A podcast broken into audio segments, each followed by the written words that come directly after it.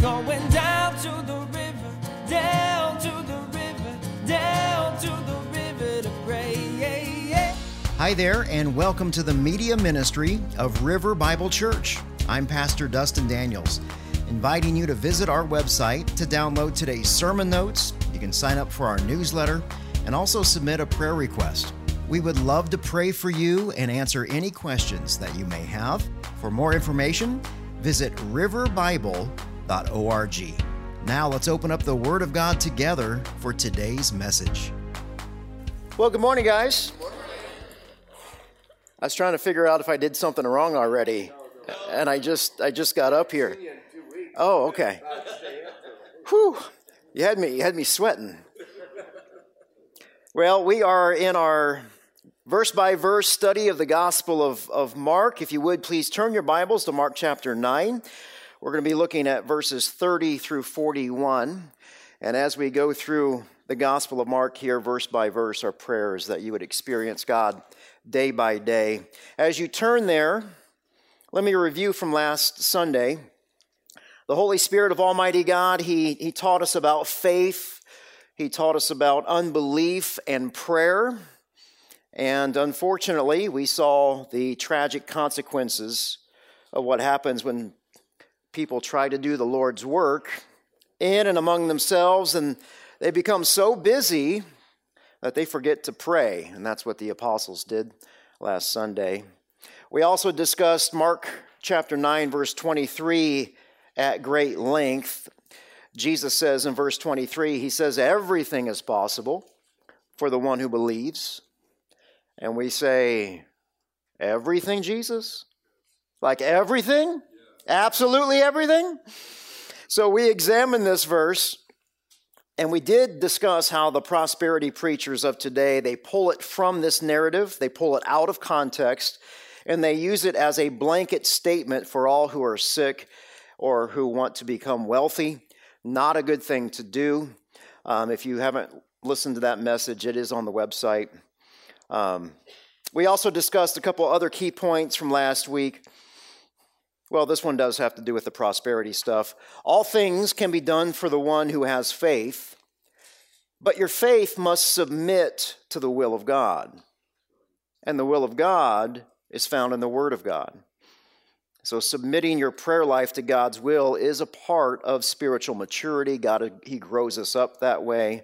God wants us to teach not only to pray for ourselves, but to pray for things that He has predetermined for you and predestined for you, and not just for you, but he's talking about the kingdom of God here on earth. Uh, it's not our kingdom, it's his kingdom. Practically, we do this by praying God's word out loud back to him. Um, if, you, if you're not familiar with that, I would just point you to the Psalms to pray God's word out loud. When you read God's word out loud, you hear his voice. And uh, to include that in your, in your devotional time. We also talked about how nobody can create faith in and among themselves. Faith is a gift, and we can always, no matter how long we've been walking with the Lord, we always have room for a little bit more faith, or a lot more faith. We discussed people who have true faith are very aware of how deficient their faith is. And then also, we discussed what you do with your imperfect faith is crucial. And then lastly, the prayer, how prayer is the action side of faith. Prayer requires humility. Proud people, proud churches don't pray. Um, and that is all, once again, that's all from last week. It does set us up well for this week, for today's narrative. Now, the next two weeks are going to be a little bit interesting because as you read through this stuff, at first glance, these stories, they look unrelated. But you're going to see several themes here that are weaved into the biblical text. We're going to see pride today. We're going to see lots of pride. We're going to see humility and we're going to see suffering. So that sets the stage for today. And at this point in Mark's gospel, Jesus is now done with public ministry. He is now on the way to Jerusalem. his, uh, his public ministry is, uh, is over, and his primary focus here is teaching the disciples. So, on the way to Calvary, Jesus reminds the 12 of what's coming next. This is the second time. He says, Look, guys, I'm going to be rejected, I'm going to be betrayed, I'm going to die, and then I'm going to walk out of my own grave. And we see that today, and the disciples, they're so taken back by that that they fail to hear it once again. And instead of asking Jesus to explain further what's going on, they take their eyes off Jesus. They put their eyes back on themselves. And by focusing on themselves, the inevitable happens. Guess what?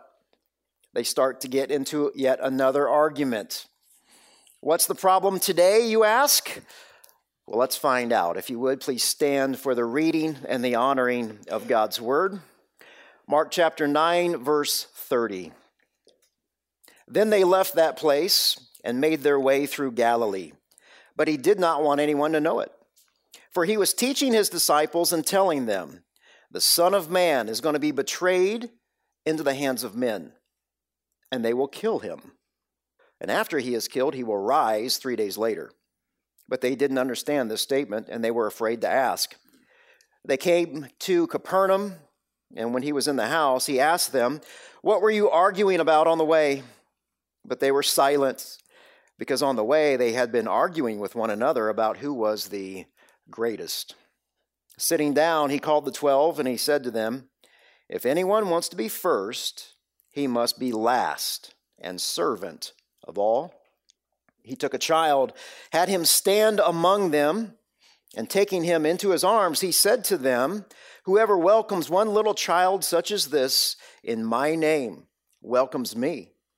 And whoever welcomes me does, does not welcome me, but him who sent me. And John said to him, Teacher, we saw someone driving out demons in your name, and we tried to stop him because he wasn't following us. Don't stop him, Jesus said, because there's no one who is going to perform a miracle in my name who can soon afterwards speak evil of me. For whoever is not against us is for us. And whoever gives you a cup of water to drink in my name because you belong to Christ, he will never lose his reward. And these are the very words from God for us this morning. Please pray with me. So, Father in heaven, we do come to you uh, by the blood of Jesus Christ, our Lord and our Savior. And today, you are going to teach us about humility and about humiliation. You're going to teach us about the devastating impact of pride. So, Lord, we pray that you do in, indeed teach us and show us how to apply these things in our life this week. And it's in Christ's name I pray. Amen. Amen. Amen. Have a seat, guys. Thank you. Let's take a deeper look here at verse 30. Then they left that place and made their way through Galilee but he did not want anyone to know it. So Jesus and the 12, they're leaving Gentile territory, Caesarea Philippi here. They're headed back down south to the ministry headquarters in Galilee. Jesus is trying to keep a low profile. His public ministry is over. Um, basically, Jesus has about six months left before Calvary. Verse 31 he was teaching his disciples and telling them. So the teaching, the teaching, the teaching of the disciples, that's the main focus here. And he says this He says, The Son of Man is going to be betrayed into the hands of men, and they will kill him. And after he is killed, he will rise three days later. Luke's gospel gives us more detail here. Evidently, right after Jesus cast out the demon from that man last, uh, that young man last week. Luke says this in Luke chapter 9, verse 43. And they were all astonished. So the they is the crowd. They were all astonished at the greatness of God. While everyone was amazed at all things uh, that Jesus was doing, he told the disciples this. He says, Let these words sink in, guys. The Son of Man is about to be betrayed into the hands of men. Notice the play on words there the Son of Man in the hands of men. All three synoptic gospel writers use that, that word play there Matthew, Mark, and Luke. Now, we do have some Old Testament imagery. King David was a, a man after God's own heart, but he was also an imperfect man and flawed man. He sinned greatly during his lifetime. And one of David's greater sins took place by taking a census in, in Israel. We read about this in 2 Samuel chapter 24. And in verse 14, David said to Gad, Gad is a prophet, David says, I am in great distress. Let us fall into the hands of the Lord, for his mercy is great, but don't, don't you dare let me fall into the hands of man. Jesus uses this phrase at the Garden of Gethsemane, Mark chapter 14, verse 41. Uh, 41. He says, Jesus came a third time. He said to the disciples, Are you guys still sleeping? Are you still resting? All right, that's enough. The time has come. See, the Son of Man is betrayed into the hands of sinners. So, back to our verse here today, verse 31 the Son of Man is going to be betrayed into the hands of men. Your translation may say handed over or delivered up or turned over into the hands of men. The idea here in verse 31 is this is that there is a certainty of what's going to happen in the future. Jesus is absolutely positively certain. He knows that he knows that he knows that this betrayal into the hands of men will take place. Now, how can Jesus be so confident? You say, well, Dustin, he's the son of He's the Son of God. He's the Son of Man. He's the Messiah. He is God. Yes, you would be correct. He knows that he's there to fulfill prophecy. And although the betrayal is still in the future, it's, it's as if it's already taken place. Isaiah chapter 53, verse 7 Jesus was oppressed and he was afflicted.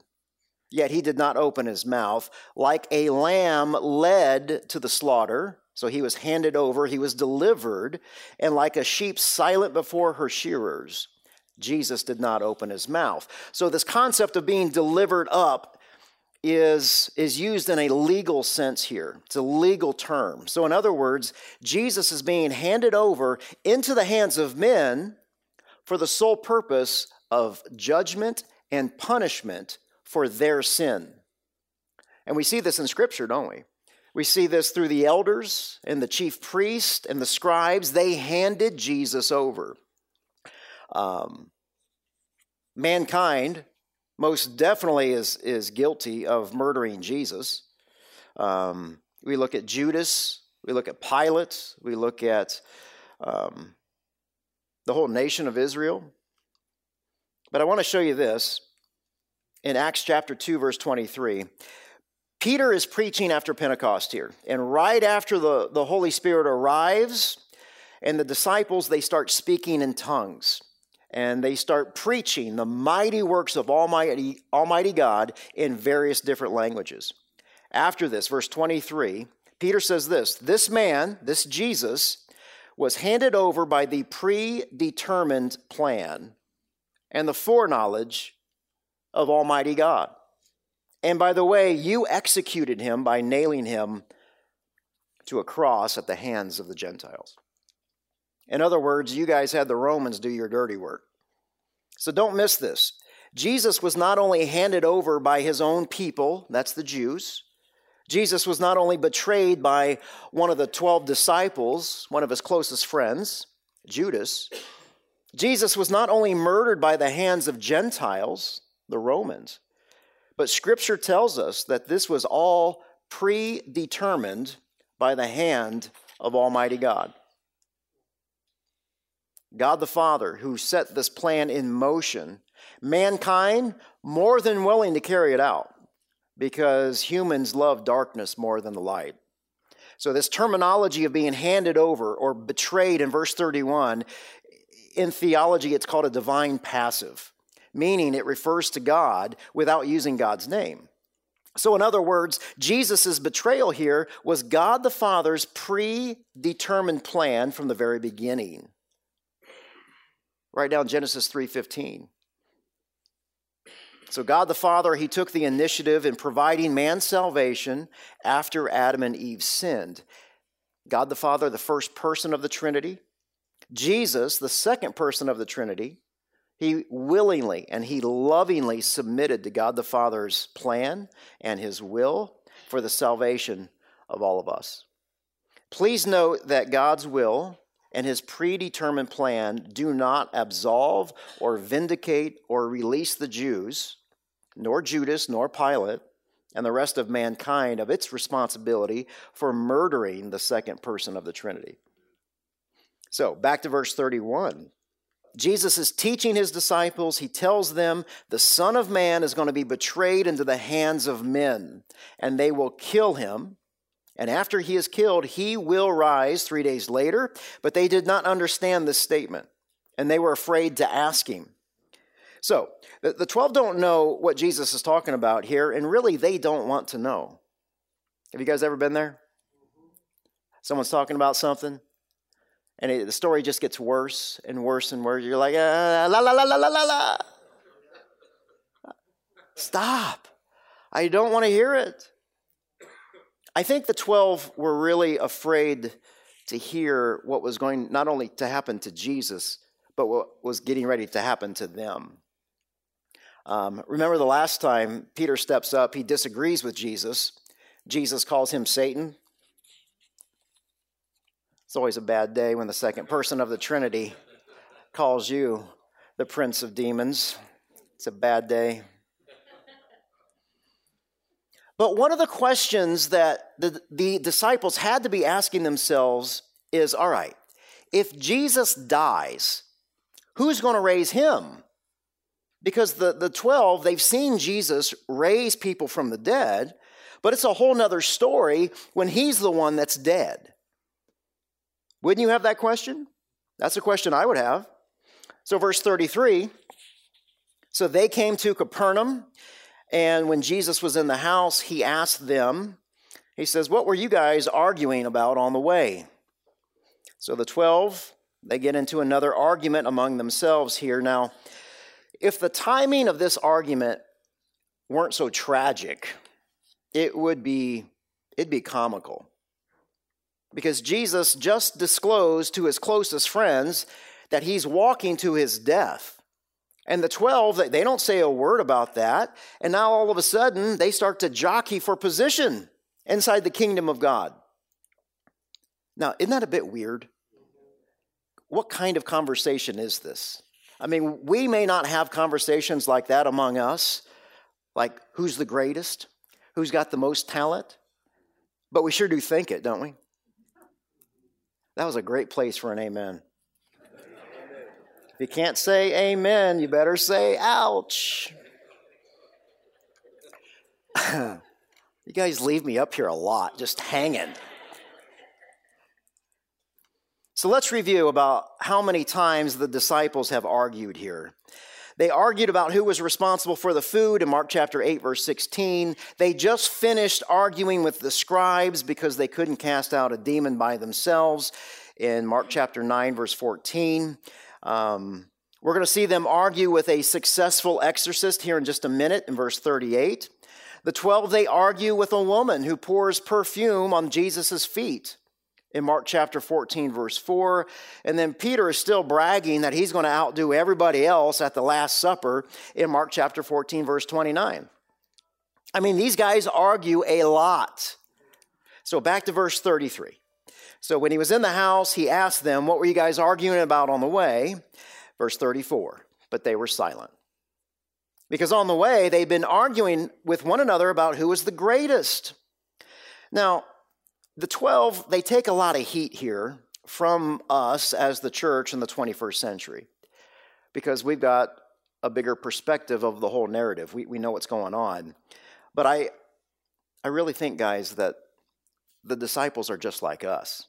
They have a lot of questions. They have a lot of, of, things to say about minor matters. They've got a lot to say about worldly things. But when Jesus asked them what they were arguing about, he silences them.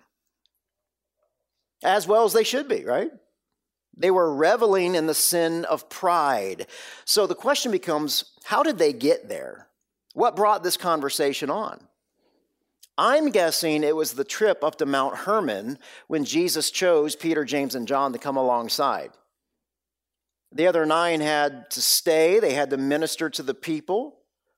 Now, is that fair? Is that fair? No, no, right? Oh, sure, Jesus gets to take the teacher's pets on a field trip. Uh huh, I see how this is. So, as they're walking, can't you just picture the other nine disciples going, Hey guys, what happened up there? What happened? Peter, James, and John, they were sworn to silence, but can't you just picture them egging the others on? John saying, Well, you know, I can't tell you. It's top secret. Peter joins in. If I tell you, I'd have to kill you. This idea of position and order and rank is very, very important to the Jews. This conversation proves it. This verse, it gives us a picture also that Peter is not the one in charge. Everybody's kind of jockeying for that number one spot. And this is going to continue, they're going to keep continuing to, to talk about this all the way unto the, the night before Jesus' death. And we see here that this, atti- this attitude of prestige is just so dangerous. And really, at the end of the day, we could sum up the conversation in one word, and that word is pride. So, key point number one for us today there is never unity among proud people. There is never unity among proud people. And we see that time and time again, not only here, but throughout the scriptures. So, what Jesus does, he sees a teachable moment. And in verse 35, sitting down, he called the 12 and he said to them, If anyone wants to be first, he must be last, and he must be a servant of all. So, Jesus sits down. He prepares the disciples for a formal teaching lesson. He says, All right, guys, it's time for a family meeting. Because what he has to say to them is very important. If anyone wants to be first, he must be last and servant of all. So, with this statement, Jesus turns the values, all of our values, on its head. And Jesus, he's really good at this. If you want to live, you got to die. If you want to be perfect, go sell everything, give it to the poor. If you want to save your life, you've got to lose it. If you want to be great, you have to suffer. He who's first, you got to be last. Last, you're going to be first. So I think the 12 are, are hearing this and they respond the same way that we do. Well, what? No, I don't like that. We start to whine. Eh, I don't like it, Jesus. I want to be first. You guys are leaving me up here again. No human links greatness with service, right? No, no human associates greatness with being a servant. Greatness is power, it is, it is money, and it is winning. And we, we hear stuff like this all the time. You know, there's no such thing as second place. Second place is, is the first loser. We hear that kind of stuff all the time. I was, I was talking to a, a director of a halfway house in Phoenix a long time ago, and I remember him saying something like this Yeah, I, I've got to keep these beds full so we can beat the shelter down the street. Everybody wants to win. Now, what he was trying to win, I have no idea, but it sets us up for key point number two really well. Key point number two leadership is serving people, not using people. Leadership is serving people. It is not using people. And guys, here's the, here's the irony with pride it keeps us receiving, from receiving, the very thing that we want. See, when proud people promote themselves and they do not repent, what happens? Their lives often end tragically. We see this all the time. We see it on the news, we see it in the church, we see it everywhere. So, key point number three If we don't choose humility, God chooses humiliation. If we don't choose humility, God chooses humiliation. The reason that God doesn't zap you like a bug after you sin is because of His grace. He loves you and He wants you to repent on your own. But, dear friend, if you choose not to repent, God will discipline you through His love, and He will even humiliate you to get your attention.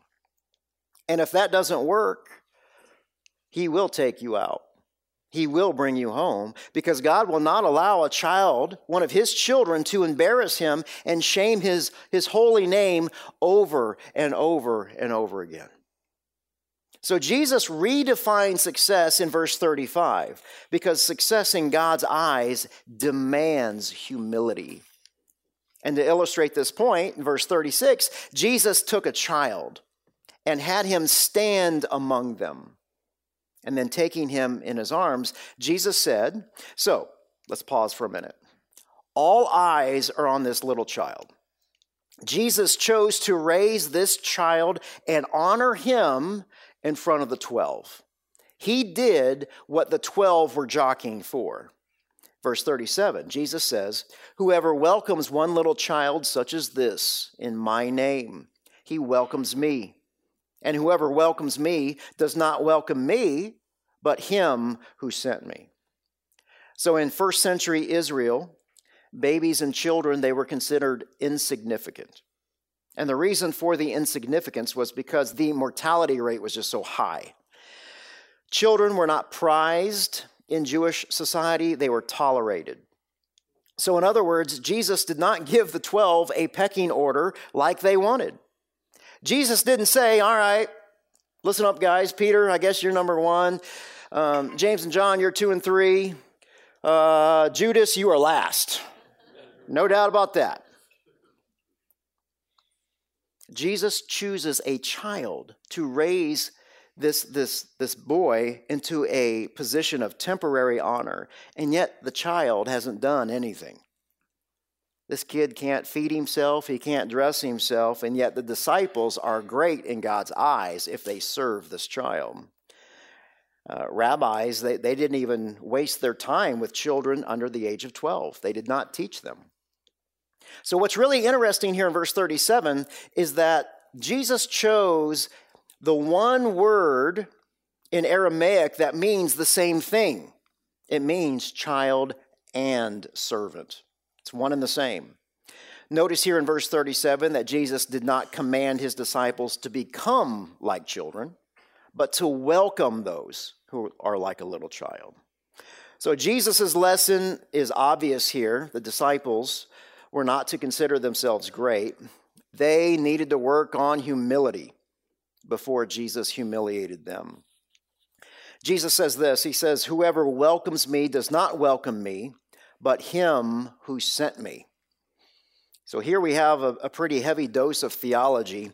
Jesus says it's impossible for someone to know God the Father and not know me, God the Son. Jesus, is God the Son, Jesus is the gate, He is the door to God the Father. Jesus is the way, He is the truth, He is the life. Now, in verse 38, there's a what seems to be an awkward transition here, but stay with me. Let's, let's see what John does. John, John interrupts Jesus' teaching here. He says, Teacher, we saw someone driving out demons in your name, and we tried to stop him because he wasn't following us. Uh oh. So it looks like John's feeling pretty guilty here. He's now wondering if, if they did the right thing. Notice John's his word choice. He doesn't say I, he says we. Teacher, we. We saw someone driving out demons in your name. We tried to stop him because he wasn't following us. So John is speaking for all the disciples, but the question becomes wait a second, why is he feeling so guilty? Hindsight's always 2020. What irked the disciples about this exorcist was not only that he was casting out demons in Jesus' name, but more importantly, he was successful at it. He was good at it. This man, obviously a believer in Jesus, but the disciples, they were irritated with this man because he was having success where they failed last week. Remember? I mean, how dare this man do that? How dare this man free people from the bondage of Satan? Who does this guy think he is? He doesn't have apostolic authority like us. Notice how John told this story to Jesus. He says this, and this is key. He says, He wasn't following us. Oops. Was that a slip of the tongue? Shouldn't John have said he wasn't following you, Jesus?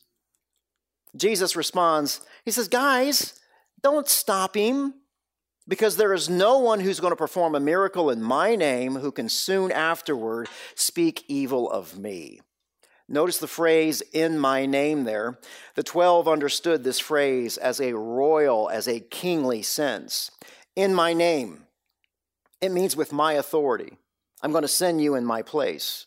So, for, an, for example, a king who commands one of his servants to do something in his name gives the, serv- the servant, number one, a set of instructions, and number two, the authority to carry those instructions out.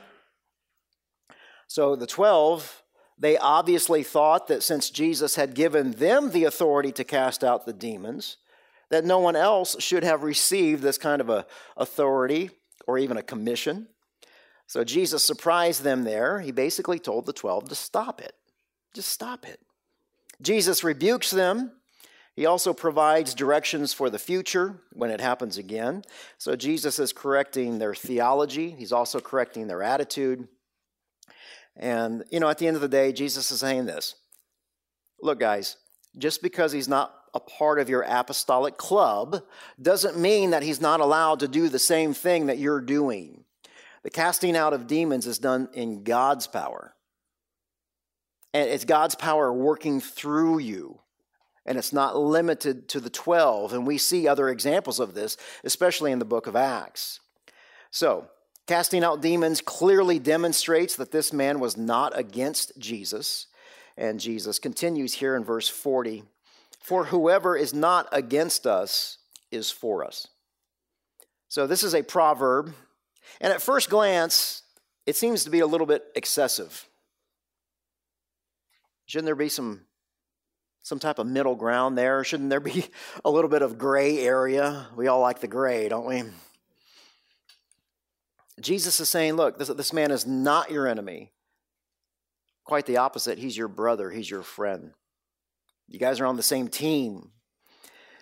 And in verse 41, Jesus continues now and he says, Whoever gives you a cup of water to drink in my name, because you belong to Christ, truly I tell you, he will never lose his reward. So, in other words, the most one of the most humble things you can do, give somebody a, a cup of cold water.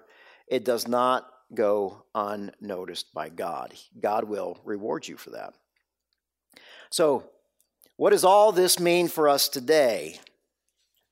Well, it's a good thing none of us in here struggle with pride. Thank you.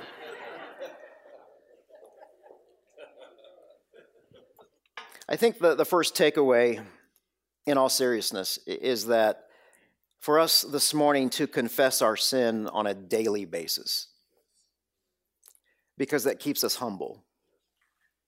And if we're just a little bit honest with ourselves, if we're just a little bit honest with God, we're, we're going to admit that we are absolutely consumed with our wants and with our desires and with our plans if we're just a little bit honest with ourselves, we'll confess that we are absolutely addicted to ourself and to our own comfort level. It's the unholy trinity me, myself, and I, me, myself, and I of mankind. And dear friends, we need to confess this as sin on a daily basis. The second takeaway from this text is a reminder that Christ Church has many different people with many different gifts and beliefs. The apostles didn't see that at first. They saw someone who was different. They didn't do they didn't do whatever he was doing the same way. So Christ Church is diverse and diversity brings unity. Diversity brings unity. Scripture teaches that. Now, we, we're a divided country. We don't see that. Unfortunately, we, we've got some divided churches as well. But we, I think we, we must embrace not only our immediate family here at River, but also our Father in heaven desperately wants us to, to love on our extended family. The other churches in town that are Christ centered and Holy Spirit filled and, and Bible believing. And yet they hold on to some minor doctrinal uh, and theological differences from ours. But regardless, guys, we've got one Father, we've got one Savior, and we've got one Spirit for the purpose of unity. And this, this makes every local church stronger. We have so much to learn from one another. We have so much to learn from our charismatic friends. We have so much to learn from our conservative brothers and sisters in Christ. And even when we listen and we, we have a great conversation and we agree to disagree, we do become more healthy. The body of Christ becomes more healthy. And when the body of Christ becomes healthy, the body of Christ grows. I think our third takeaway here deals with our personal relationships and the sin of pride once again. Please know that pride, if you haven't already experienced this, will burn down everything in your life. For those of you who are married, I want to share with you that out of all the years of pastoral counseling, I've never had a husband and wife come to me and they say, All right, Dustin, we're, we're going to get a divorce. There we go again. All right, why, why do you want a divorce? Well, because we just can't stop serving one another.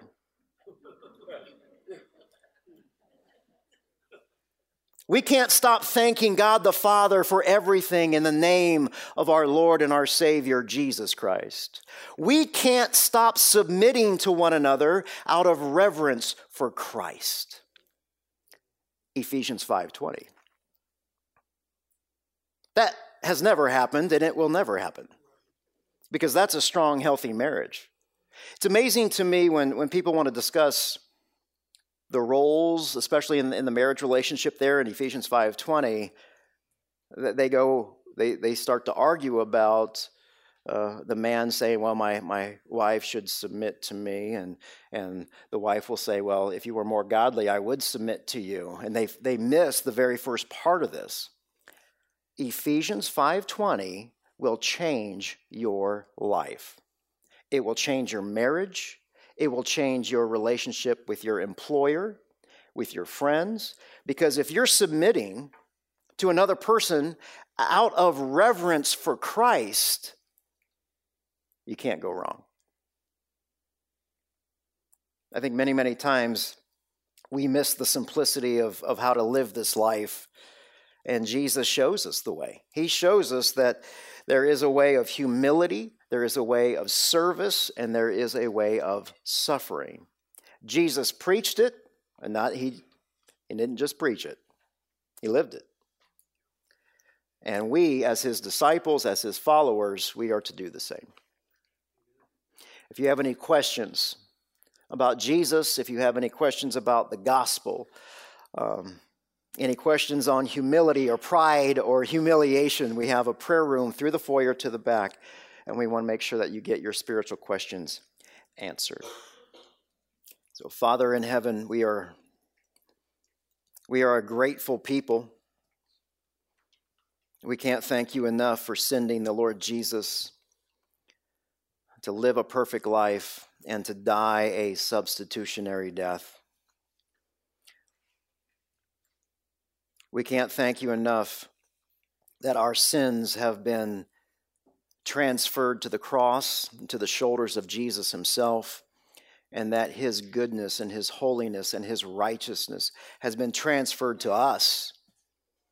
And that we have the unbelievable privilege now, as your adopted children, that you see us as holy and pure and blameless, that we can run into the, the throne room of God and we can do that boldly, and we can cry out, Papa. Abba, Father, what are we going to do today? Daddy, what do we get to do today with you? Lord, thank you. We swim in an ocean of grace today. And I pray, Lord God, that today's lesson is a reminder of how good you are to us. And it's in Jesus' name I pray. Amen.